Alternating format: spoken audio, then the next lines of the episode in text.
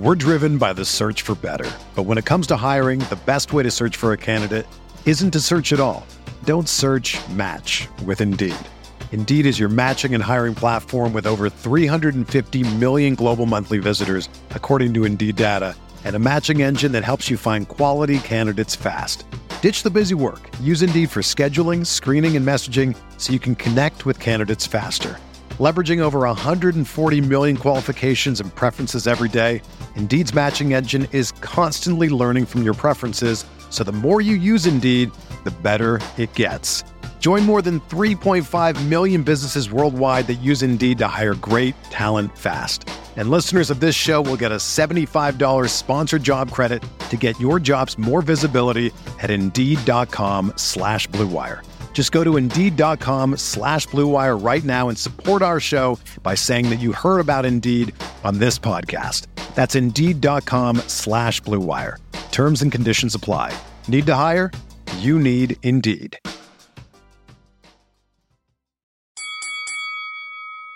We're here.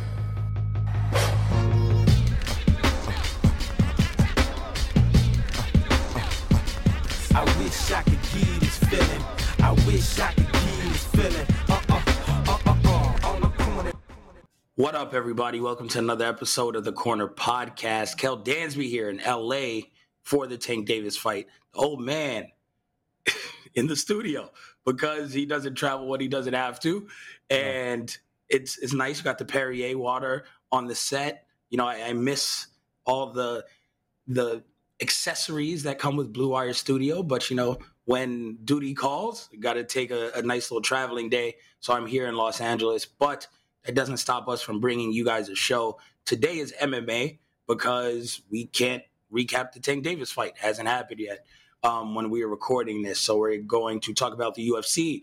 We're going to talk about the winning streak that is the Corner Podcast guest. Now we we've reversed the curse. Now we're on a winning streak, and then we'll preview UFC pay per view coming up um, next week. It's in Vegas, so we'll preview that. Plenty to talk about on the MMA front. To start off, though, shout out to Marcus Vanderberg, Reverse Rat Pack, who's just here, lives in LA, came through, popped in real quick pre-show, said what's up to Dre, and let Dre know another little tidbit about my life that spurred a 15 minute conversation before we got on air. Dre, you are amazed to learn that I never tie my shoes. All the times I put my DCs on the table, the close ups by producer Cole, baby, and you never known No, I, that I did didn't know. tie my shoes. I I knew you t- didn't tie your, your shoes. I just didn't know you hadn't tied them since seventh grade. There- there's a difference here. Oh, that was the tidbit. Yeah, Yeah, no, no, I haven't tied my shoes. You're burying the lead, No man. sneaker has been tied since seventh grade. Like what kind of? I tie them in like little knots on the outside and then tuck them into the sides. So you'll never see me have like a bow in the front of my sneakers.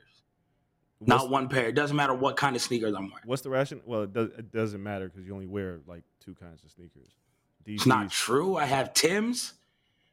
I, I tuck my laces into my Tims, so you won't see me like tie my Timbos up. those are Timberlands. Everybody, everybody knows that. But this is this is DCs, man. You got like I said on, before we got on the air. You got Minecraft feet. You got like blocks, two little blocks with no laces. These DCs are fire. It's, it's pretty. absurd. DCs are fire. You complimented me when I pulled up to the Haney fight. You complimented me. I was like, yo, it's kind of a compliment. You're like, yo, is that one of the Express shirts? Yeah. Because I had the Crispy Express shirt on. I just popped the tag off of it, even though my wife bought it for me two years ago, pre pandemic. I had nowhere to go. So, yup, came out Crispy Express dress shirt, nice and fitted. And I was like, oh, yes, this is a nice shirt. But also, thank you, because you know what's on the feet. Black on black DCs with the dress gear. All right. That It didn't look bad.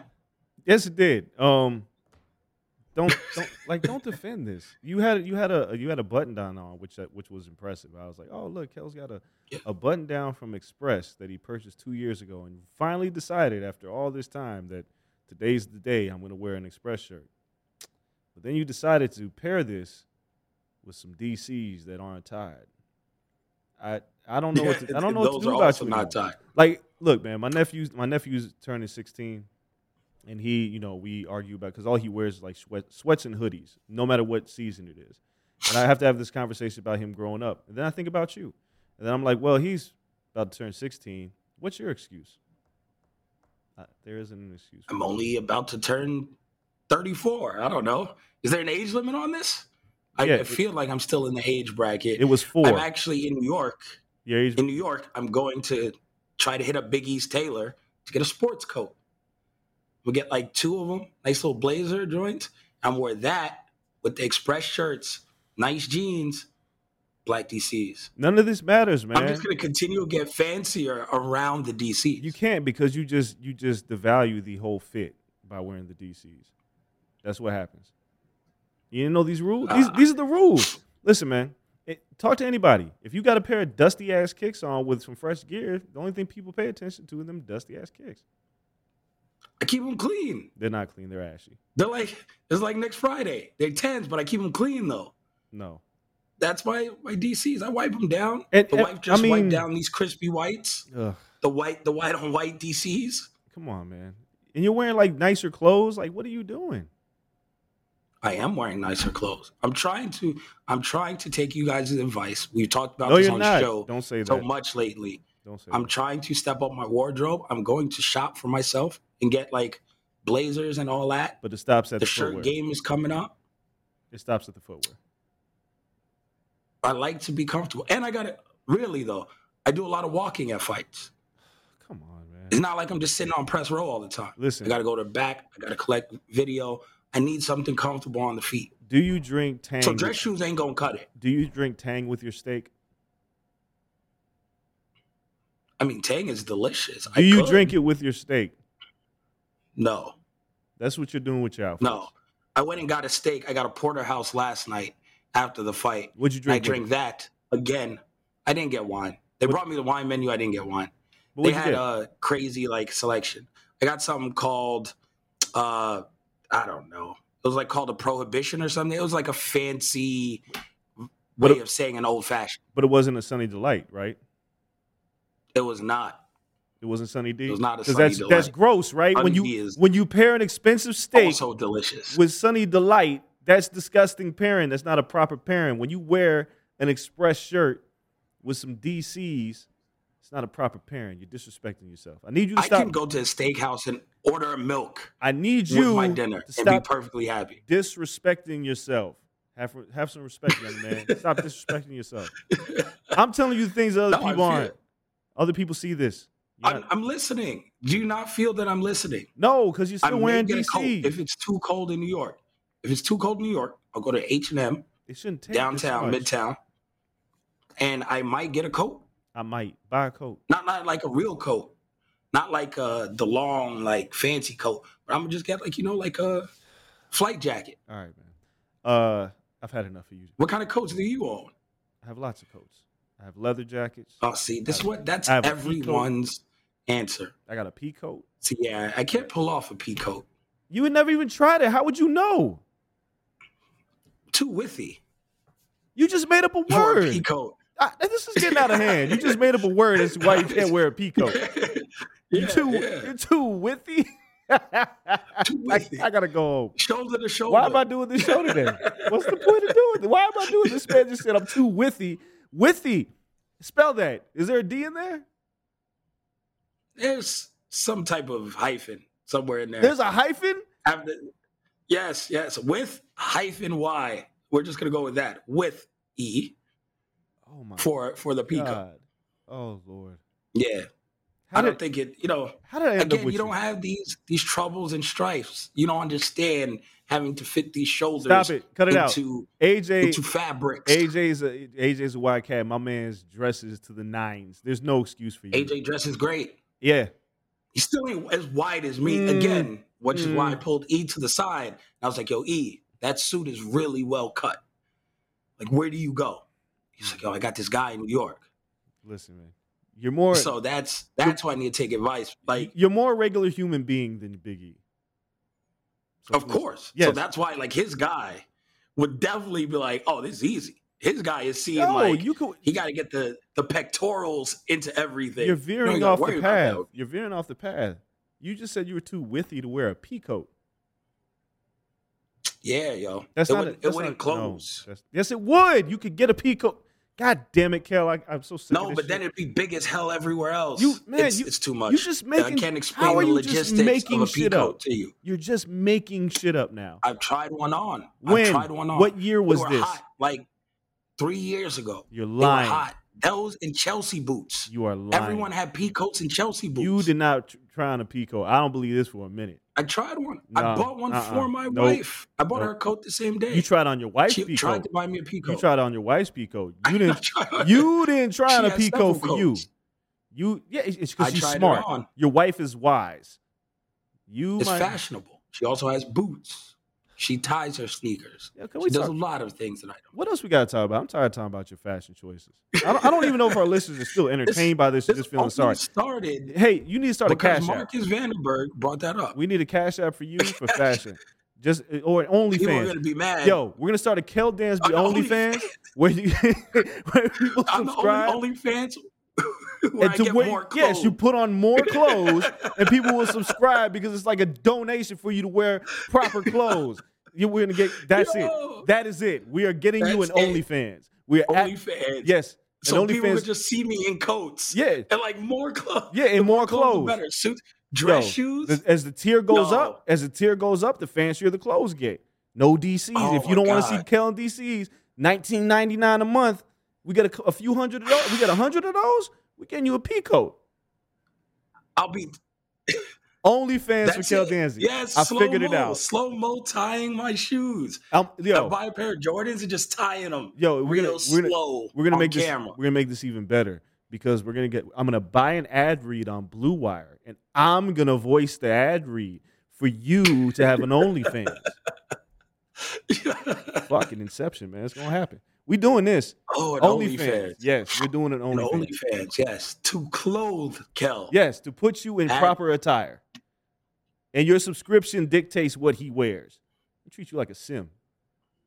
I think you might be on to something. See, this opening segment wasn't even supposed to be about me, though.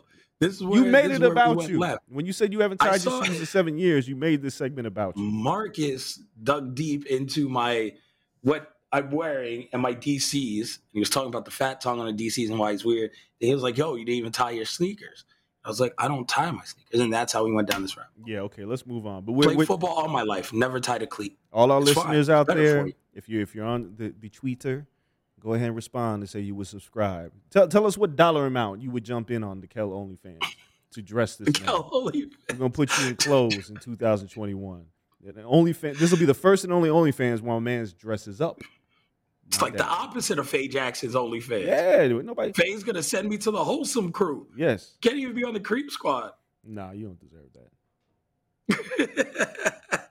Hilarious. We were supposed to come on here and talk about something I saw in your timeline. What? And this was supposed to be a culinary opening segment. Oh, I know what you're talking about. Opening segment The poor, the, before it the yeah. poor, uh, the poor white girl that found the Seven Up cake was like, "What was it? What is this, sweetheart? just discovered Seven Up cake. It's a Seven Up cake. You've never seen one of these before? I will let you know though. To be real, Oh no. is a Seven Up cake a Seven Up cake if it ain't upside down? That's like a pineapple cake. Well, yeah. Is a pineapple cake really a pineapple cake if it ain't upside down? I'm not a baker. I don't give a shit. Does it taste good? That's all I care about. Look, so, look. All I know is I saw this. Yo, Twitter is fantastic because I don't think people just tore apart. They just kind of schooled her. They was like, "Oh, wait. First of all, you're buying a Seven Up cake at the grocery store. That's your first mistake. It has to be homemade. Yeah. You don't buy Seven Up. Cake. It looks delicious though. Yeah, but you know, cakes at, at like the, the grocery store, wherever you're at, they look great, and then you cut into it and you're like, mm, this ain't it. Ain't nothing like a, a good homemade or black made cake. You know, a dope baker. Seven Up cakes are spectacular. You know, Oh my god! Like I remember, and again, I had a lot of my stuff like buying from supermarkets and stores because my mom would work all the time. My mom could bake, so and she listened to the show, so I ain't gonna front on her. Like she can bake, and when she wants to, she get busy. But I remember meeting my ex-wife, and then like the first time I went to LA to meet her family, and her grandma owned like a little bakery, and she would bake every day. She'd wake up before going into work and bake, and like red velvets and everything. But her specialty was the Seven Up cake. Mhm. And when I tell you she pumped out like four of these a day, I ate an entire cake by myself. Which probably couldn't have been good for my then football body and performance. But I'm pretty sure it was like the off season. I crushed this cake. And that was like my first time like having seven up cake, like homemade seven up cake. I was like, oh, this is a game changer. Yeah. Just like red velvet. Red velvet, if it ain't made in somebody's kitchen by somebody granny, ain't the same. And I love red velvet cake. There there is a uh nothing bun cakes makes a really good red velvet cake. Nothing Bundt Cakes makes banging ass cake. So, but yeah, I do like those. but uh, The small ones. I've never had the big one. yeah, I, we get like me and my wife get them every year. Like whoever's birthday it is, we don't care. It's like, like you're getting a Bundt cake, like you're just getting a Bundt cake because we like them. I don't care if you like them, we like them. For my birthday though, I get a cheesecake. That's a whole nother story. But yeah, man, seven. It's, it's like a cultural explosion on social media because if you come in with the right attitude, and she's like, "What is this? It's a Seven Up cake?" Like, you know, it was a joke to her at first, and then like Black Twitter was like, "Oh, listen, I'm sorry. Listen, baby girl. We we got Sit to down right here. smarten up. We got to smarten you up right quick to what a seven eight seven up cake is. Now, hopefully, there's somebody in the area that will bake her a seven up cake, and I'd love to see this be content of her trying Oh, a seven up cake. a real seven up cake. Yeah, a real seven up cake. Change her life. Yeah, change her your life. It's just incredible. I remember I have a friend. We went over his crib for like, you know, it might have been football. Fired up the grill. We were still young, 21. And usually burgers, hot dogs, brats. It's football day, right? Some beers, drinking. He was like, yo, I'm buying chicken. Not like wings. He's gonna do chicken. Like, all right, cool, whatever. Throw chicken there. Thought maybe a drunken chicken. He bought a pack of chicken breasts. Open up the pack. Threw it on the grill. He seasoned it. From pack, He ain't To clean grill. it. He ain't clean it. from pack to the grill. You didn't touch it, did you? I looked at it. Oh my I to the point. I was amazed. I wanted to see how it looked when it cooked because I've never seen chicken cooked without some seasoning on. Like, does it still turn brown? Like, what? What is the final? And when I tell you, it is pale white with brown marks, and it was done.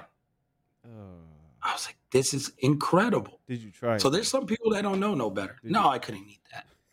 Oh, like that- there's levels. That's where I draw the line. Yo, I I- will wear horrible clothes if people say I wear horrible clothes. I will be cheap. Ugh. I, you know me. The only thing I care about is food and culinary delights. I cannot do that. Yo, I, I'm, I mean, clean your chicken. Yeah, right. Like you, you know. Oh my God, I'm not even a cook at all. Right? Like my wife cooks. I don't do anything, but I, I will make some chicken in a heartbeat, and I'll and I'll throw it in. You season it, you rinse it up. It's just being cleanly. Like, ugh, ugh. It was like what? And like not all the. It's like it just. I was like, what does that taste like? Like it tastes like chicken. He looked at me like I was weird. Nah, man, that, that's that's just watched. that is grounds for the Civil War, right?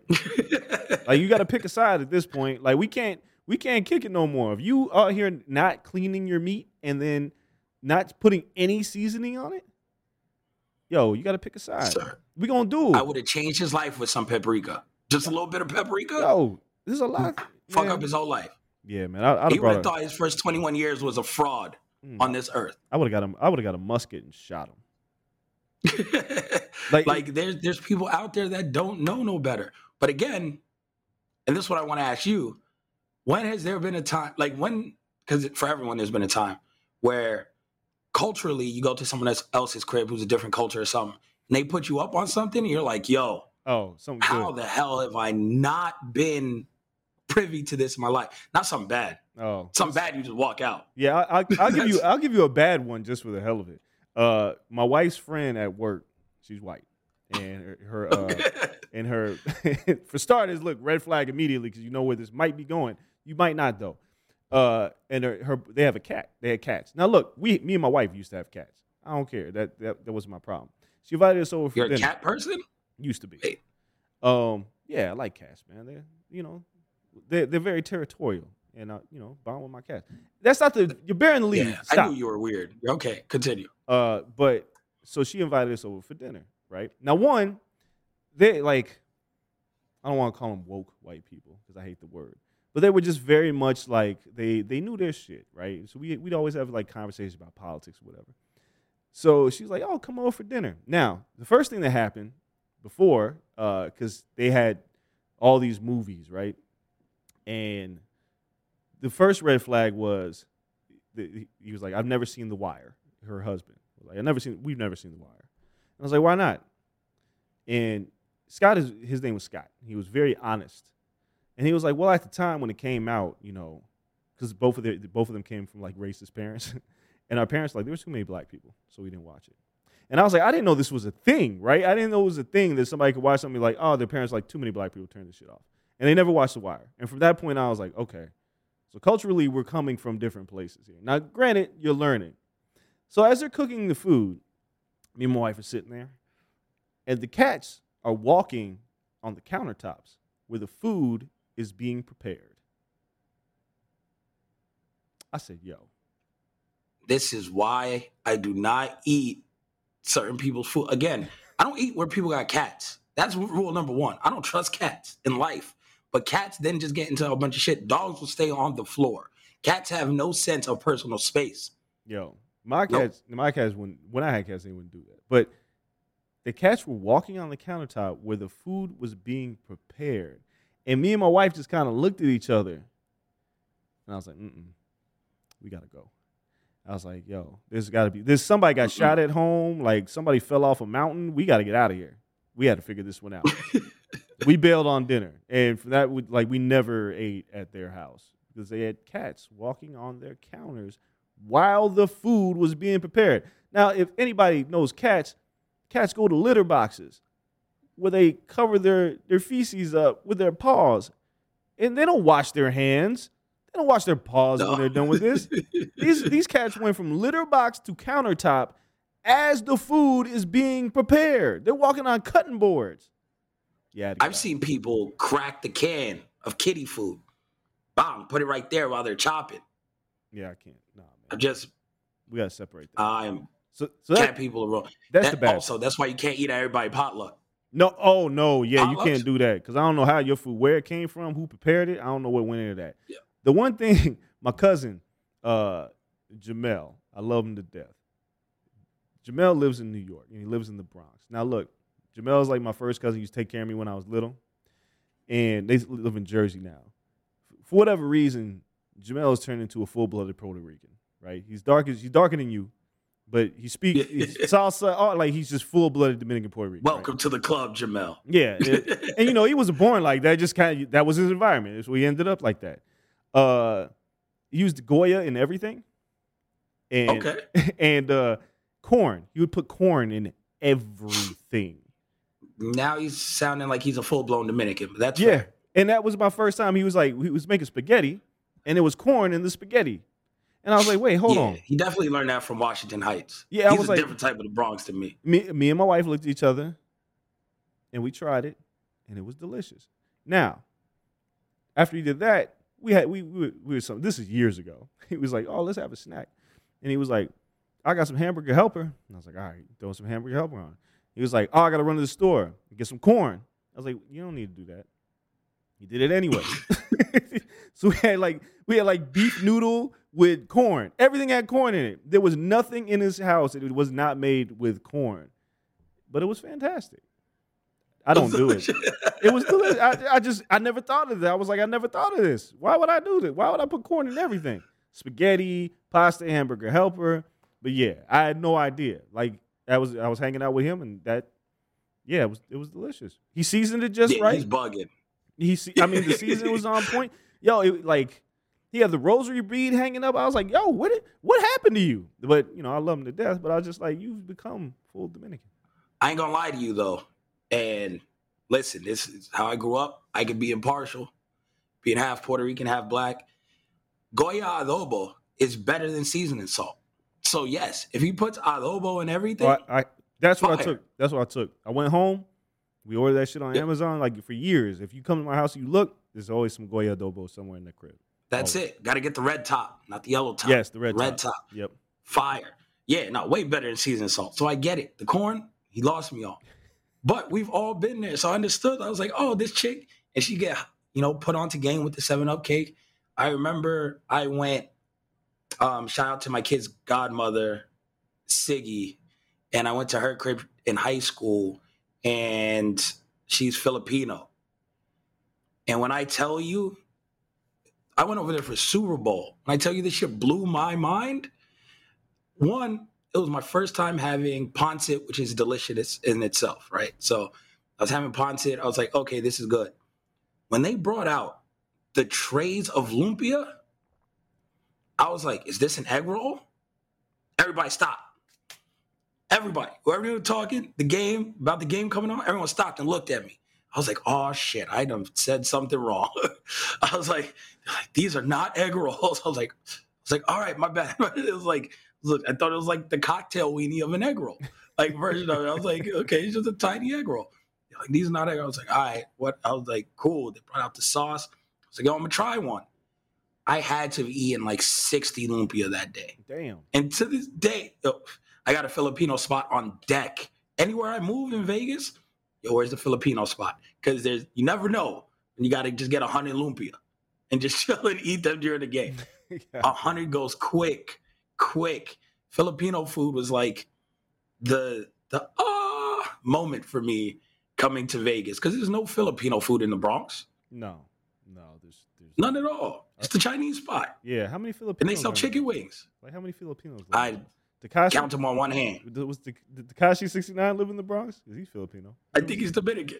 Is he? The, oh, ah, I couldn't remember. I thought Yeah, he was he's, Mexican. he's not even. Oh shit! tried. Yeah, but he might be Mexican. I To be honest, but yeah, damn sure ain't Filipino. I, I, I hadn't met Filipino people until I moved. The, the Bronx is weird because we got so many different, or New York City, right? Like there's so many different cultures, but there's also a lot of cultures out there are just not prevalent at all. Yeah. So yeah, nah, like I didn't meet a Filipino person until I came to Las Vegas, and I was like, "You, your food is amazing. Like this is the best thing ever, and I'll try anything." So now, like, shout out to my kid's godmother and like a bunch of my friends from high school and all that. They'd be like, "Oh, who's cooking? Your mom's cooking?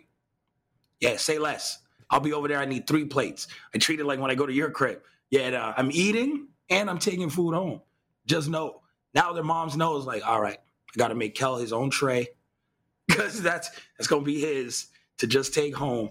Because Filipino food, yo, it changed my life. So I understand it. They probably looked at me, and even people who grew up on the West Coast probably always were around like some Filipino restaurant or Hawaiian food is the same.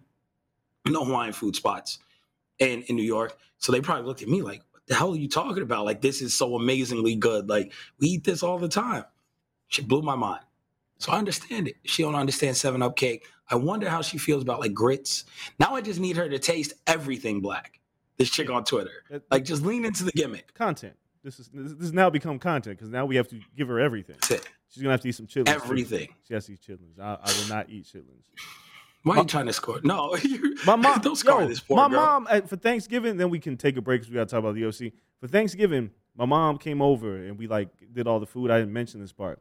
I was like, she was like, I've been up since like 3 a.m. I was like, what are you doing? She was like, I was cleaning chitlins for my husband, and I was like, and she didn't bring him over. She's like, I wasn't gonna bring him over, but I was like, yo, that's love, because have you ever smelled chitlins before?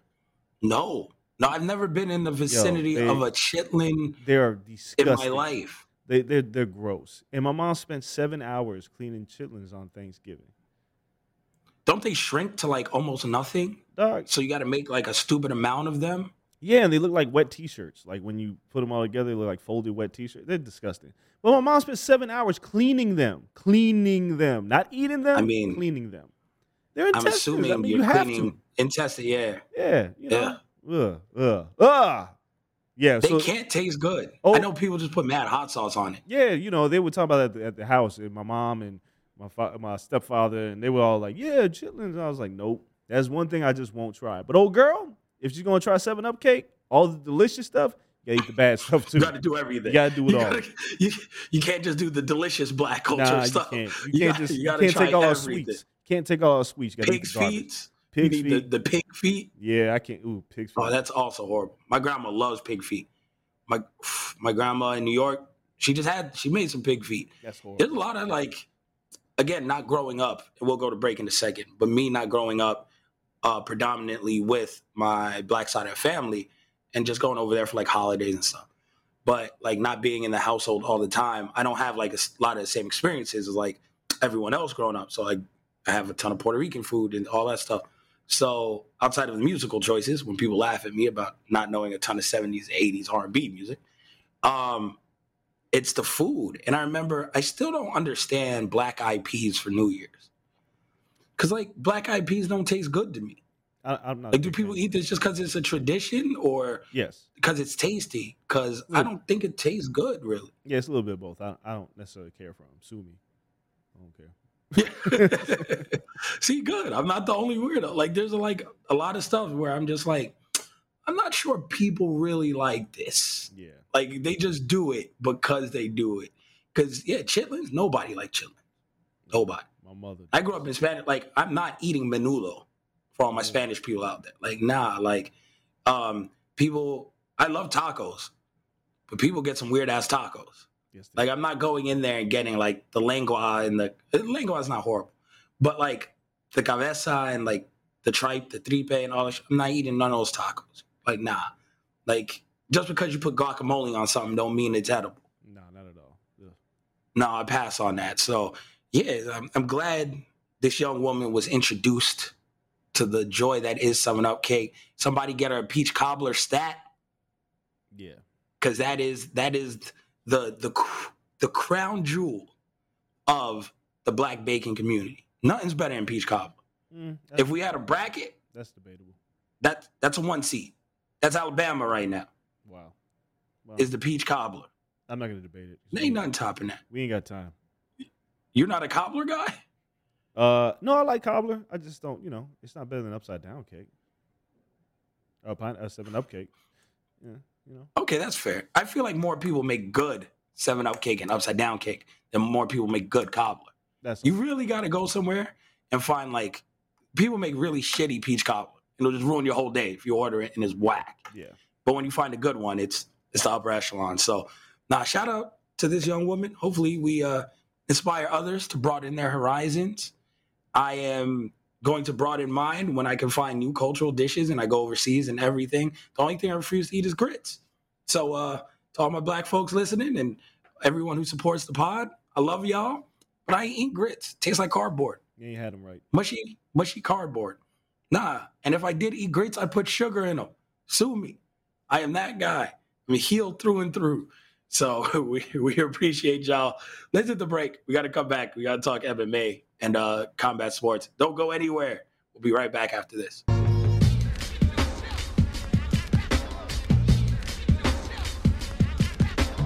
Hey everyone, it's Lindsay Rhodes, and I've got a new podcast, The NFL Road Show.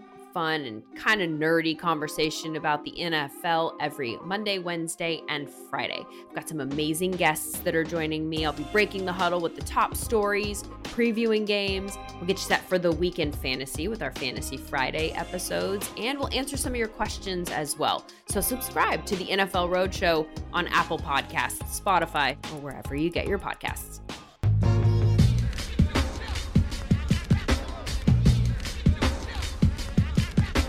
Right, we are back. Enough of the food talk. Time to talk. People getting punched in the face.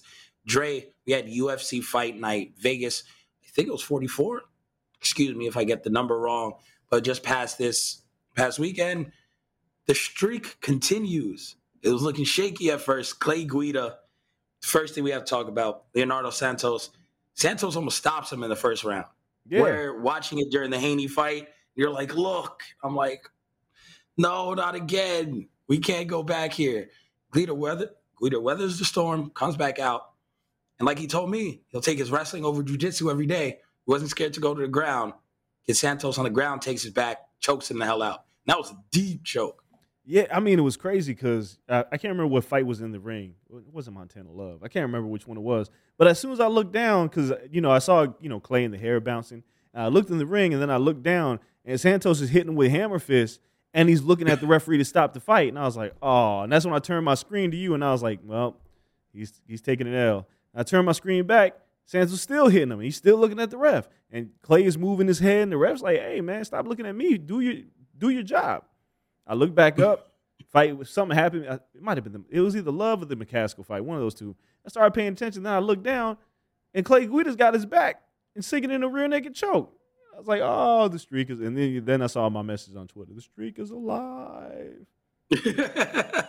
Good for Clay Guida. I mean, people love it now. Yeah, good for Clay Guida.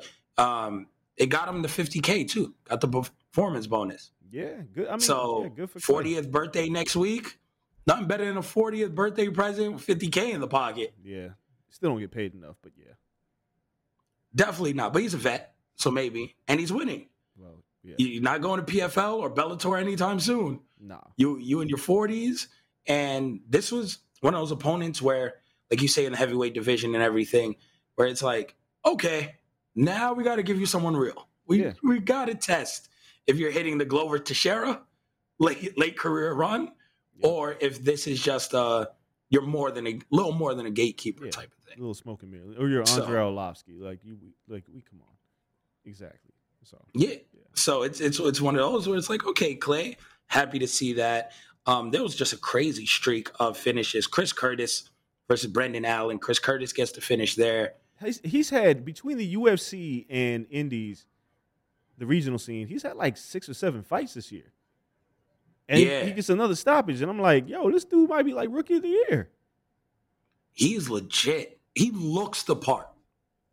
If I- any, when you watch him fight, you be like, yo, this guy looks like he's a elite level fighter. Yeah, He has to prove it. yeah. I mean, looks the part.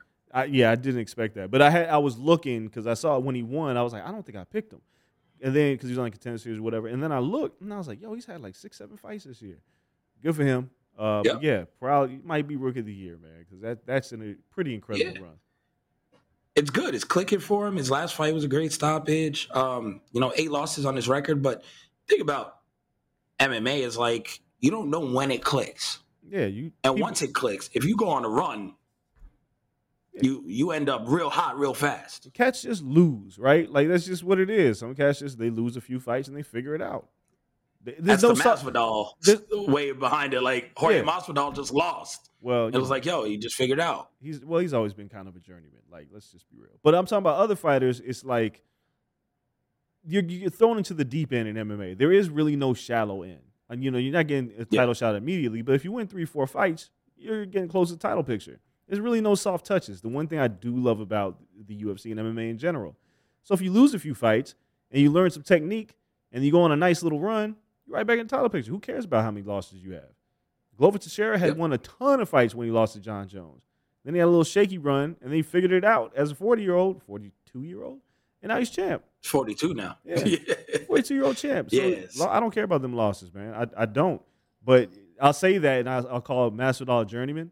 And they'll be like, well, what about Masvidal? And he's lost, but yeah, Masvidal he's hasn't really beaten a ton of elite fighters. Like he beat Ben Askren, he beat Darren Till, who he can't really, eh, you know what I'm saying? I mean, at the time, he beat the guys he had to beat, no, he. I mean, he, and it he looked won. promising. But then, yeah, yeah, Yeah, he's he's you know he's beat Nate. again journeyman. Just saying. You know what I'm saying? Like glorified journey. Like he's, you know, he's a star, but come on, can't be the. And Nate, Nate's a little bit different because like Nate knocked off Cowboy when Cowboy was on his nice little run. Nate knocked off Gray Maynard when Maynard was on his nice little run. Nate has some quality wins. Masvidal knocked out Ben Askren. Masvidal beat Nate Diaz with a cut, but he was winning that fight. But he's never really put it together. You know what I'm saying? But other fighters, you lose a few fights and then you go on a nice streak and very impressive. It it clicks, and you know, looks like Chris Curtis is one of those guys. I agree. And then um, we have Jamal Hill, Yeah, I said he was gonna knock him out, but damn, Jimmy Crute. Jeez. get him out of here.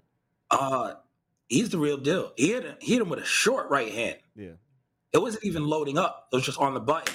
Boom. Out. And it was quick.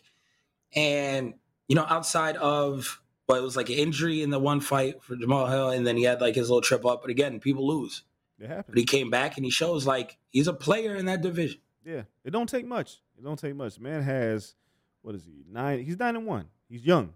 He only lost to Paul Craig by that submission, and since then, I mean, not even since then. This is the first fight back from that, but he, he's got power, and you can't change things, Yeah. especially in light heavyweight division. It's not like a ton of technique. I'm not saying that these guys aren't great grapplers. I mean, but outside of like when Jon was there, you know, obviously Jan is there, but even Jan doesn't have like like superior. Like you look at Charles Oliveira, which we're going to talk about, a guy that's improved every facet of the game. At light heavyweight, if you got power, eh, chances are you can win. He'll carry you a long way. Yeah. Yeah. You know, Jan. Like um like I mean, look, again, Glover beat Jan. Technique, right? Not that Jan is, doesn't have technique, but Glover had better technique. But if you have power, doesn't matter. We all thought Rumble could be Jon Jones because he touched his chin at one time. yeah. I mean, that's the closest you can get to beating Jon Jones because no one's gonna out technique him. Nope. Like you said. Nobody. It Nobody. was like you you gotta catch him with that one punch. Yep. Just put the lights out. So yeah, I mean, that's why Francis is such an intriguing matchup if they ever meet each other. Yep. Like Ciryl Gane is like cool, I mean, but Cy- quiet as kept. just- Ciryl could beat Ngannou. No, I mean he could. He could beat Ngannou, but I'm talking about like if he went on to face Jones after that, it's like, all right, but you're not gonna out technique Jon. I don't care how good of a kickboxer you are. He has too many weapons. Yep. So it's like I picked Jon to beat him, but with Francis, it's like he has the great equalizer. Yeah, fascinating stuff. And it's one of the yeah, it's one of the what ifs. Um next fight, another Told you, Fiziev another is the real finish here. Fiziev is Fiziev, Brad Riddell. That wheel kick, the setup on the wheel kick, the stand switch. Oh, Brad Riddell when looked. he tested it, He was like, mm. yeah. he, he like took a step back, but he was right in the wheel kick range, and he ate one. Fiziev's striking is, I said it was really good. He showed it again. He's a problem in this division. Anybody wants to strike with him, you're in for a hell of a night. Brad Riddell found out the hard way. take him down. At this point, when I saw that, I was like, what? Take him down. Because had everything. It's one thing hoping someone walks into something or being a counter puncher, sprawl and brawl guy. Not that there's anything wrong with that. But when people are calculated in MMA, you can just see and you'd be like, yo, that's scary. Yeah, Like when. Wonder Boy was on his run. Yep. And it was like everything is calculated. You look at Adesanya, he's just not throwing shit and countering.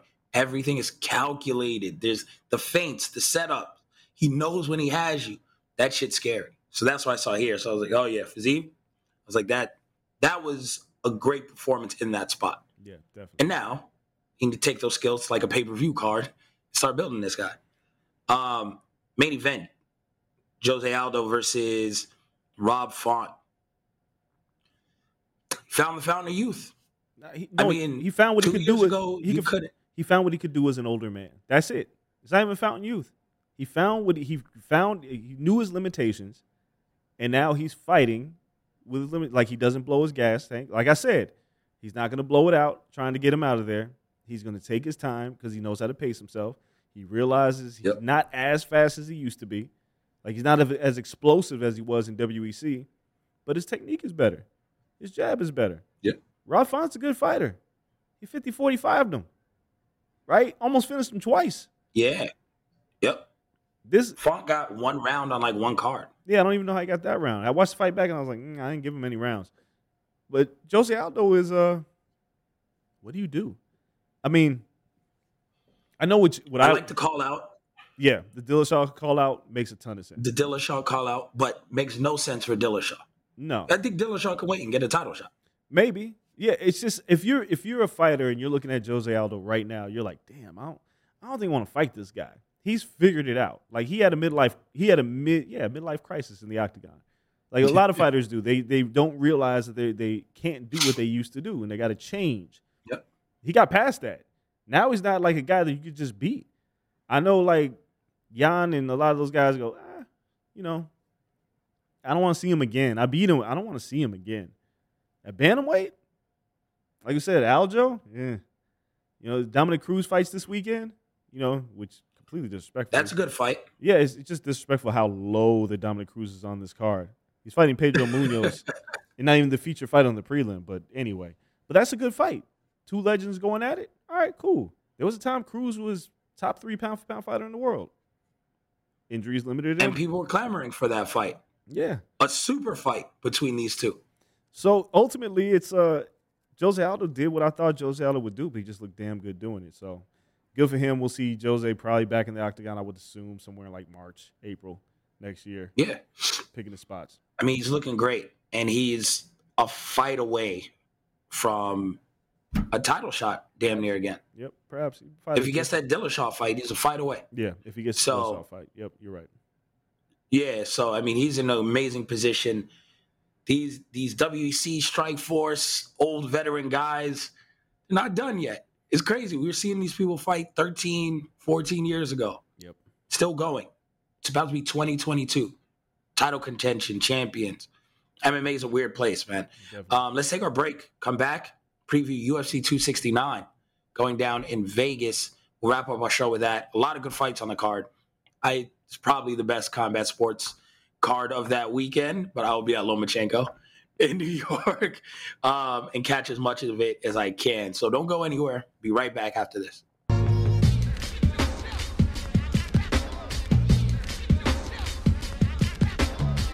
Pele leaned in and said something to Freddie. Don't let them change you. Keep working on what makes you different and what makes you special. It was great advice, but it caused me some problems. But what could change Freddie Adu? Soccer is going to explode and it's going to be around this kid. We were the Beatles. Everywhere we went, it was the Freddie Show. And with that came the expectation, and with that came the pressure. New episodes of American Prodigy drop Tuesdays from Blue Wire Podcasts.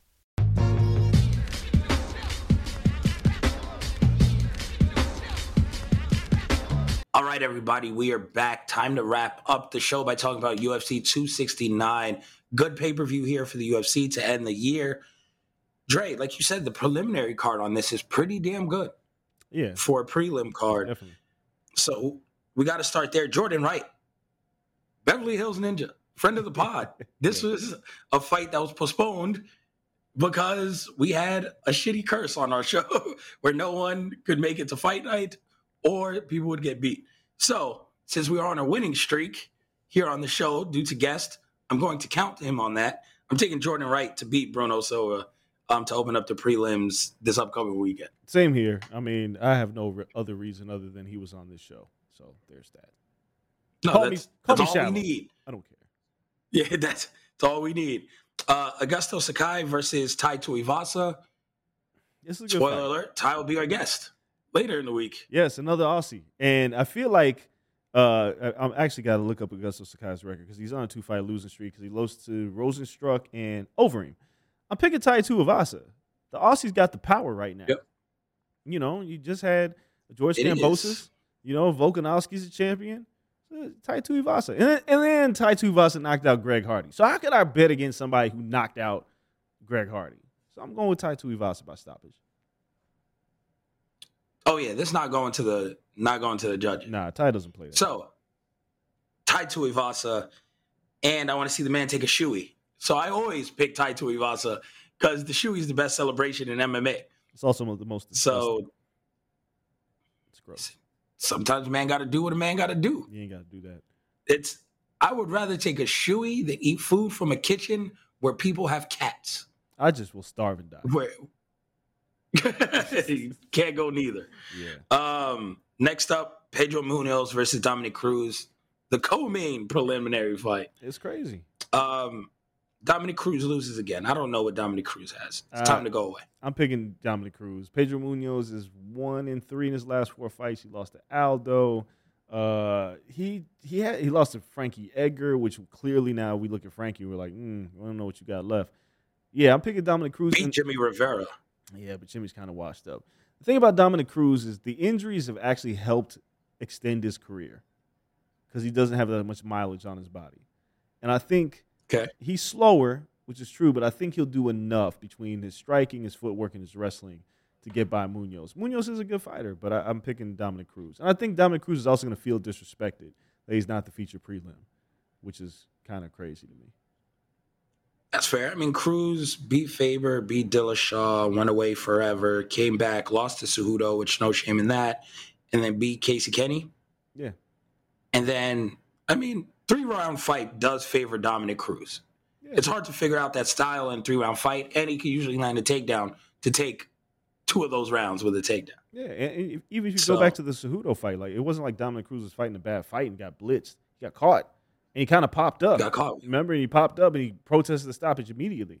Um, Dominick Cruz still has something left. I, I don't think Pe- I'm not saying Pedro Munhoz doesn't. I just think Dominick is still he's still a very good fighter, and I think he wins this fight. He sets up some interesting Yeah, opposition. here versus again. We'll push for that Aldo fight because that'd be an amazing fight to see where they both are. And then Josh Emmett versus Dan uh, Edge. I mean, the damage, man. You like- you going with Josh Emmett?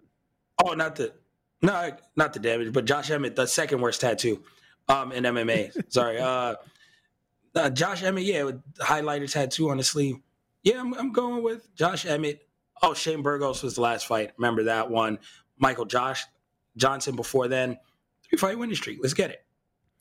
It's a tough fight for me to pick. Um, last lost to Jeremy Stephens. yeah, I forgot he lost to Jeremy Stephens. Yo. Jeremy Stephens was the thing once upon a time. Yes. Who the fuck is that guy? Little Heathen went on a tear at some point, like most fighters do. Uh, it's a tough fight to pick. Ige's pretty good. Emmett's pretty good. Emmett has dynamite in his hands. This fight's not going the distance because I said that it probably will. Uh, but I'm going to pick Josh Emmett to close this out with a stoppage. I think there'll be some kind of firefight that breaks out because Ige likes to strike as well. Emmett is known. Emmett's power is underrated in this division, so I think he finds a way to stop him. Uh, so that's what happens in the feature prelim. Boom. main card time. Trying to look it up right now. Um, Raulian Paiva versus Sean O'Malley. You know another on. showcase for the Sugar Show. The Sugar Show opens the show for a reason. Like this is the They're guy. booking him like a boxer. By the exactly. Like they're booking He's him. not on the usual MMA plan. no, they're not. They're not moving along. Like he he fought Chito Vera. That was almost two years ago when he got Mhm. hurt. And Chito Vera, who just beat Frankie Edgar, who was a ranked fighter, and Sean lost that fight, but you know he was in the fight until he got hurt. Since then, he's just fighting guys now, and he's not losing this fight to open the card. He wasn't booked to lose this fight. This is not. I'm not saying it's a squash match, but this is like when you watch like when you watch SmackDown and Big E wrestles Austin Theory. There's no way that they booked this fight, this match for E to lose. This is what they're doing with O'Malley. Do you have him open the card? You get them a little pay per view buys in. The Sugar Show does the Sugar Show things, and he stops him. He's gonna knock him out. Yep. The crossover, the jump shot, Yeah, he's, he's all that in the middle of fighting, and yeah, so He's definitely a knockout there.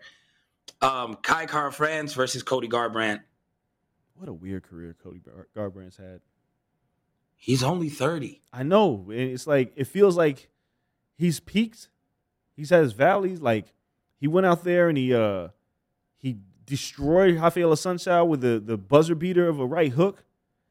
I can't figure Cody Garbrandt out. Cody Garbrandt's one of those guys. I I, I compared him to Teofimo Lopez. Got too much too soon. Thought he could just blow Mm. everybody out and never made those proper adjustments. And then realized like, well, shit, I have to learn how to be a more complete fighter. You spent your whole life trying to beat, Yeah. you know, uh, Dominick Cruz. You beat him, and then it, then you were like, oh, I don't, I can beat everybody like this, but you can't. That No. being said, Car- Kai Kara France is a good fighter, but I think, I think Cody's gonna knock him out. I'm picking Cody by stoppage. Yeah, if Cody's who he's supposed to be still, yeah, why not? I mean, the loss to Rob Font was kind of weird. Dude, he got like, completely kinda- outclassed by Rob Font. Class. Like he got complete. Like, I didn't see that coming. He got completely outclassed. No. But but Kai Kara France is not a striker. And then now flyweight. yeah, well, yeah, and it. flyweight now makes all the difference. Yeah, that power down a division should carry. could be scary. If he's cutting right, he'll be fine, and he'll he'll stop Kai Kara France. Yeah. yeah. I'll take Cody by knockout too, because Cody by decision is a little weird. Yeah, I don't, I don't know. Um, and then Geoff Neal versus Santiago Ponzinibbio. I'm not picking against Ponzinibbio. Me either. one of the best, one of the funnest guys to watch in MMA. Yeah, Ponzinibbio. So yeah, give me fighter. that by decision. Um, Geoff Neal feels like there's something missing in his game, and I can't quite figure out what it is. He looks like a guy who could have been on the verge for a while, but he, he hasn't put Mhm. it all together. Now, Ponzinibbio got knocked out by Li Jingliang um, two fights ago, but yet and still, he's looked really, really good in the fights that he's been in. This should be a good fight. This might go to a decision. Uh, Geoff Neal's gonna have to use his wrestling. I don't know if it'd be smart for him to stand and bang with him. Uh, so yeah, I'm picking Ponzinibbio as well. I, I like Geoff Neal, but it just feels like man, when I keep watching, him, something ain't clicking. It ain't clicking, dog. I don't know what it is. But Ponzinibbio, Geoff Neal lost to Wonder Boy. which is that's Uh, he was on a run. Then he was. the loss to Wonder Boy, yeah, got outpointed. And then the Neil Magny loss was odd. Well, Neil Magny's he is your litmus test, right? Like how good are you fighting Neil Magny? Because he's durable. Yeah, he's long. He's a good gatekeeper yeah, and he does everything well. in the best of ways. Yeah. Yep. He's a jack of all trades, a master of none. The man can grapple, strike. He's got a good chin, but he's not great at any of these things. But he's good enough to give a a, a, a novice hell. That's what he did to Geoff Neal. He made him look like a novice in that fight. So I'm picking Ponzinibbio. I mean, I wouldn't be surprised. Maybe Geoff has evolved. Those two back-to-back losses hurt, but uh, yeah, I'm gonna go with Ponzinibbio. Now the co-main. Amanda Nunes by death, murder, kill. Why does she have to be the co-main? Because this is what Like the UFC all the does. time. Listen, man, I've been trying to figure this out for years. I, I think I call, I said this on a, a show a while ago. She's only headlined like two or three pay per views. She fought Cyborg as a co-main event, right? Yeah, one was by default because what? Jon Jones fell out of the fight, I think, Right. and then DC had to drop down, fight Anderson Silva. That was two hundred. and then she was only title match, so they had her. Yeah, and Brock Lesnar. I'm surprised they didn't put him above her, but they couldn't because it Yeah. was like a return fight. They put the, the title match. She, she beat up Miesha Tate. But uh, since then, like the other, only other fight, there was a Shevchenko fight, which had a terrible undercard that she headlined. Yeah. Amanda Nunes is not just the women, the two division champion. She's the best female fighter in the world, and arguably top five or three pound for pound, regardless of gender. And she's still Yep. co-main eventing fights. This is wild to me. And Julianna Pena has done what she could to sell this fight. She's gonna get hammered. She's gonna get stopped. Oh yeah, But the fact of the matter is, why isn't Amanda Nunes headlining a card? And give me like Amanda Nunes before Masvidal got hurt and it, it pulled out of that fight with Leon Edwards. I'd have been fine with Amanda Nunes headlining a card. You put Masvidal as a co-main. That would have made sense to me. Yep. Like to be to keep it real, Amanda should come out of this completely unscathed. Right? She should just dog Julianna Pena. Book Amanda Nunes versus whoever you want, and then your co-main event could be Colby Covington and Jorge Masvidal. That card will sell. Amanda Yep. has deserved the right to headline a card with a strong enough co-main to sell pay-per-views. Give that girl a chance. that's what it is. She just needs the strong co-main, but there's no shame in that. Nah, but but most people do. Like this card isn't going to sell well. Let's just keep it funky. Poirier, No. Poirier's gonna he'll bring some, but this is not gonna be the usual like big UFC like heavyweight card, whatever. This is an okay card. Amanda, it, it's they're barely even talking about her heading to this fight. She's the best in the world. Yeah, Stupid. damn shame. It's gone completely under radar. But yeah, I agree. Amanda Nunes first round knockout. First and second, she's gonna dog her. Julie Julianne's gonna try to wrestle her. Yep. That's the only chance he really has. There's, Julianne can't stand in front of her. She's going to No, try to test. Julianna's gonna come in and walk into something. Yeah, I mean, it, but if not, and uh, I think they all underestimate how strong Amanda Nunes is. So if Julian wants to grapple or try to take her down, she's going to be in for a hell of a night. They also forget that Amanda Nunes is a fucking jujitsu black belt. Like she's not here to play the games with y'all. Of course, she wants to mush your face in. But if you want to grapple, she could do that too. But I don't think she's going to play. I think she's going to stuff a takedown, shrug her off, and then ground and pound her to hell. There's somewhere in that fight that's what the sequence is going to happen. Oh, I agree. Oh, I, I think she just knocks her out on the feet. But yeah, still Which crazy. And then Charles Oliveira versus Dustin Poirier in the main event. boy, I just think it's time for the Diamond to take the belt. Like Poirier reminds, or excuse me, uh, Oliveira reminds me a lot of when Ferguson was on his run. It's just like, not that Oliveira is a bad fighter by any means. I think Dustin just rounded into himself, and and this is time for Dustin to be a legit champ, not, uh, you know, interim champ, not a guy who and then what he failed against Khabib, all that stuff. Like, nah, I, I think he's rounded into perfect form, perfect time. It's his division. Go get the belt. This is a tough fight to pick. Um, I'm trying to find because I did. I just recently did buy the numbers for this, and I found a couple really interesting stats. And I, I'm going to look for it, but I'm going to talk through this fight.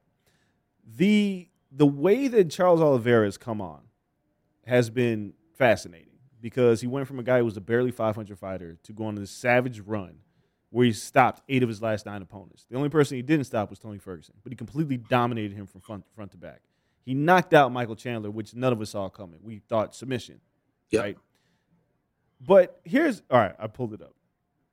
Here's a few interesting things about Charles Oliveira. He's a, he's number one all time in finishes in the UFC. Period. History? History. Number one. Shut. He's also number one all time in submissions. Number one. All time. Charles Oliveira and, and Dustin Poirier came into the, uh, UFC before they were of legal drinking age. Both of them were super young. They both were had high expectations. Oliveira faltered. He went. He started off like two and zero, and then he went like five and six or something wild like that. Poirier was on a, that nice little surge, and then he ran into this little Irishman named Conor McGregor, who knocked him in the next week. Right? Changed their paths forever. Both of them said, "Ah, yeah, we need to move up to lightweight." Right? They both go up to lightweight. Oliveira flounders for a bit. Poirier, he gets knocked out by. He leaves after getting knocked out by Michael Johnson. Or did that happen while he was a lightweight? Whatever it had, everything changed after the Michael Johnson knocked out for Dustin Poirier.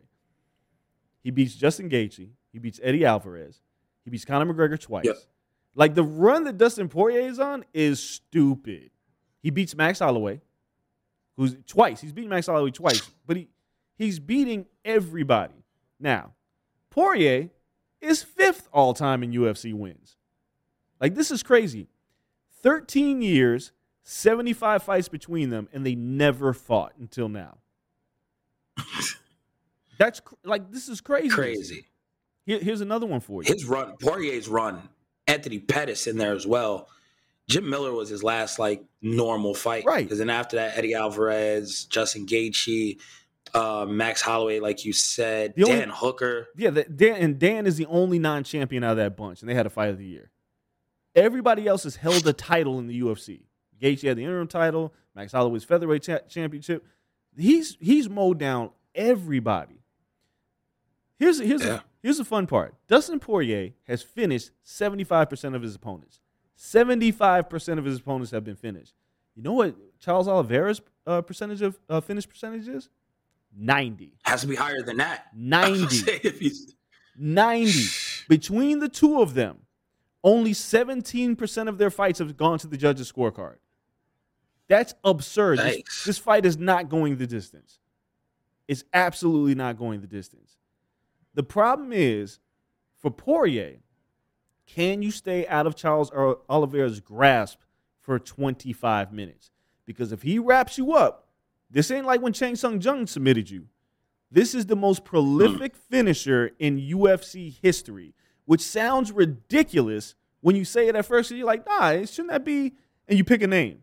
No, it's Charles Oliveira. It is Charles Oliveira. He finishes everybody. He it's do or die for Oliveira. Either he finishes or he gets finished. And he almost got finished by Michael Chandler, but he collected himself, yeah, punched him out. Crazy. I'm having a really hard time picking this fight because for the first when the fight was first announced, I picked Poirier. In the middle weeks, I picked Oliveira, and now I'm going back and forth because I, I can't figure this out. They're both on these incredible runs. Dustin Poirier's only lost was to Khabib, so you just throw Yeah, that one out the recently. window. Everybody loses to Khabib. It's like when Canelo lost to Floyd. It's like, all right, whatever. You lost to Floyd. You're the best fighter in the world. Yep. But Charles doesn't have the resume that Poirier has. That is my only clear argument to picking Dustin Poirier. But Poirier, what he hasn't done is fought a jiu-jitsu practitioner as good as Charles Oliveira. Gaethje, Alvarez, Hooker, these are all strikers. Conor, all strikers. Doesn't have a hard time with any of those because he knows what they're going to do. No. Had a hard time with a grappler, but again, that's Khabib. Right.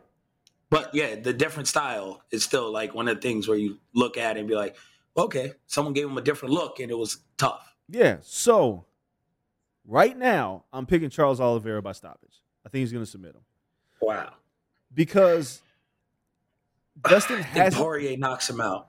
I, I can see it. I'm, I've been going back and forth. My, my my line of thinking is is that Poirier hasn't fought a prolific grappler in forever. He's prepared for striker after striker after striker, hooker. The last prolific grappler he fought, other than Khabib, and got destroyed, was Jim Miller. But Jim Miller's not on the Yeah. same level as Charles Oliveira. So No. you could be totally right. Charles could walk into one. Poirier's a great strike. He's a volume puncher. He's not a one punch finisher. He can get him out of there. But I think Charles Oliveira's just got something special right now, where it reminds me of Robbie Lawler and his streak. And I'm gonna, I'm gonna pick Charles I think Oliveira. by Oliveira. Yeah, I think Oliveira to get him down to submit him, you got to rock him. In terms of rocking Dustin Poirier, because Oliveira is not going to drag him to the cage, pull him down. He's not going to shoot for a double or a single, get him to the ground. That's not what he does. He rocks you, or you shoot on him, and then you end up getting him on the ground, and you're in a world of hurt. Like I don't see Dustin shooting on him either. So it's one of those things where it's like he has to rock Dustin, get him to the ground, and then wrap him up in something. And I think if that's the case, Dustin's going to rock him first. I don't think it's that. Like Charles I thought the same thing with Michael Chandler though, and it was a whole different world. Yeah, I mean, So- you know, with with uh with Oliveira, he uses a lot of you know clinch single leg trips. He uses his weight. He uses techniques. He uses the cage. He'll pull you off the cage. Um, he he doesn't have a powerful like double leg. But the thing is, the other other issue is like even if Poirier hurts Oliveira, there's gonna be a moment where he's gonna pause and be like, I don't want to follow him to the ground. Yep. So oh yeah, it- make him get back up. Right. So the thing with Poirier stopping opponents is that he uses volume. So he's not he doesn't knock you out one punch. He has to hammer you with a bunch of punches. Look at the McGregor fights. He didn't finish Hooker. That was a fight of the year, and they beat the hell out of each other for 25 minutes. He's not a big puncher. So if he hits you and he connects you and you go down, if you have any of your wits about you, you can try to wrap him up. Now, if you're not smart like Conor, who has no grappling, he's just going to eat punches. But if you're Oliveira and you have just a little bit of wit about you, and if you're Poirier and you know that this guy is as great as a finisher, like I just said, the all-time leader in submissions and finishes in UFC, instinct will kick in for a second. But all all fighters know when they fight jujitsu guys, like I don't want to just follow him to the ground. Eh? No. And if he doesn't do that, I mean, you got to roll the dice. But has more ways to win this fight. Exactly like with Chandler. Chandler's like, I'm not going to the ground. I'll just wait. Oliveira shook the cobwebs off. The next thing you know, he came back and finished Chandler. He punched him in the face. He's like, "All right, what's up?" Yeah. Because it's the reluctance of going to the ground to finish him. That that's where you would with someone else. Yep. And then he was like, I'm not following down there.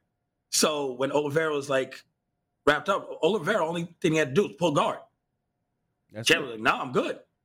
Clear his mind, get back up, went to the next round, stop Chandler. And so yeah, you can't follow. You can't it's follow crazy. him down. Like I've struggled with this so you fight. gotta you gotta knock him out against the cage while he's somewhat still standing. Yeah, I, I just right today. I don't know if I, I'm. I, today I'm not picking Poirier to do that, and I might stick with this all the way Or you do Saturday. what Anthony Pettis did, which he went for a guillotine, and I think he submitted him, rocked him, Yeah, guillotined him up around the cage. Didn't let him get to his back. He was just like, Yeah. I would just put him back against the cage and guillotine him. Look, I want to go off the, Yeah, the yeah. path real quick before we go home because you made this. You said this in the group chat because Sergio Pettis just beat uh, Horiguchi with the, with the most ridiculous spinning back fist I've ever seen from a guy who knocks out nobody. And then you you asked 19 landed punches in four rounds. you asked if Sergio. Pettis was better than Anthony, and that was the most absurd thing that you could have possibly said. He's now the best Pettis. No, Anthony Pettis, and like you just pointed out, nobody was submitting. There was two people that Pettis submitted that nobody was submitting: Benson Henderson, Charles Oliveira. He submitted Oliveira. both. Pettis, Yeah. like we don't put enough respect on Pettis' name because he did the Roy Jones, just kept fighting and was losing to the wrong Yeah. people, and we were like, ah, maybe he's not that good. But peak Pettis was undeniable. Different level. So the, somebody tried to say that it was like, ah, well, you know, Charles Oliveira got uh, submitted by Anthony Pettis. Yo, nobody was beating Anthony Pettis at the time. The motherfucker was on a Wheaties box. You weren't Yeah. beating Anthony No, Pettis at that time. Like peak peak Pettis was a different level. Yo, they remember him and, And Aldo was supposed to fight. It fell off quick. It- yeah, when you, Yeah. you hit the wall and the, the, the wall hits back and you don't, it's just what I said about Aldo. and you don't figure it out, you don't fight at your same pace. You can't Showtime kick anymore. You know, throw some leg kicks. Figure But something even out. then, he fucking Superman punch Wonder Boy into a different dimension. He still got it. So, but that but that being said, Dustin Poirier is not as good as Anthony Pettis was at his peak. I don't see Poirier submitting Charles Oliveira. I don't see any scenario. You don't think Dustin has reached that level? no. I, in I terms mean, of Pettis was really high at his peak. Yeah, uh, but I mean, talent? Dustin Mm-mm. is really rolling into his peak. no, he's uh, no. Don't get me wrong. He's really good, but I think in pure like when we talk pure talent and being able to do things nobody else can do, there was really truly very few like Anthony Pettis. I understand, and that's what the eye test a lot. I get it. Poirier's record in their peaks, if this is their peaks, Poirier's record is better than the record that Pettis had at that point. Look, look. Say it again. This past six fights is better than any six fight stretch I think I'd say he went on Pettis has ever gone on. if if you, Poirier's last six fights are better than any stretch. if you give me peak Pettis against peak Dustin Poirier, I'm picking Anthony Pettis. Because like yeah, the division is completely fair. different. That's an eyeball test. Yeah, that's fair. The complete, but Yeah. you got to remember, like Pettis at WEC when he beat Benson Henderson, when he beat Donald Cerrone, like like Pettis was mowing people down. He ran into Rafael dos Anjos, who was a buzzsaw at the time. But prior to that, he beat Gilbert Melendez when Gilbert was unstoppable as former Strikeforce champion. But One it was of my first uh, UFC fights it- that I covered. you just look at what Poirier was able to do in that cage. The Showtime kick. I mean, it was a highlight forever. The man jumped off the fence, kicked somebody in the face, kicked Benson Henderson, who had his arms way down here because who thought he's going to get kicked in the face. I would pick Peak Pettis over Peak Poirier. Poirier's on a fantastic run, but again, I'm pointing out that same thing. He's only fought strikers. He has not fought grapplers, and now he's stepping into the cage one. If he beats him, then you're right. If he knocks out Oliveira, no problem, then you're right. But right now, because he hasn't seen one, I'm picking Charles Oliveira. Interesting. It's going to be one hell of a fight. Fight of the weekend. I'm sad that I'll be in New York that weekend, I'll but you know, work is work. Yeah, you'll be there. So enjoy that. Hopefully, everyone enjoyed this show. Tons of boxing to talk about because, of course, we had Devin Haney and um, we have Gervonta while we're recording this. So Wednesday show is going to be packed with that. We have Tai Tuivasa also on the end of that show um, to throw a little MMA sprinkle on top of that show. So that's going to be really fun. We appreciate you guys for listening today, though. Make sure you guys go out get yourself a Seven Up cake. Treat yourself. Don't cheat yourself. Have a good, have a good end to end to your weekend or start to your week whenever you're listening to this. We appreciate you. But now I want to thank everyone at Blue Wire. I'm not in studio, but shout out to everyone at Blue Wire Studios. Shout out to Adam, Adam Cole, producer Cole, baby, for holding it down. Antoine in the booth with him, which I still haven't found anything clever to say about Antoine, but you are appreciated in your own right, my man. We're going to figure something out there. Uh, we're open to suggestions. In the meantime, follow us on social media at Corner Podcast underscore on Twitter, at Corner Club for Life on Instagram. Stay safe, stay Rona free. Shit's getting crazy out here again. Make sure everyone around you is safe so we can enjoy these holidays and enjoy all of this combat sports coming up. Until Wednesday, though, we're out. Peace. Spring is in the air at Littleton Coin Company, and we want to help you brighten your collection. Visit us at littletoncoin.com all month long to enjoy 15% off your purchase. With a wide selection of coins, paper money, supplies, and more, Littleton Coin Company has something for every collector's taste. Use promo code SPRING at littletoncoin.com for 15% off your purchase all month long. Restrictions apply. Littleton Coin Company. Serving collectors since 1945.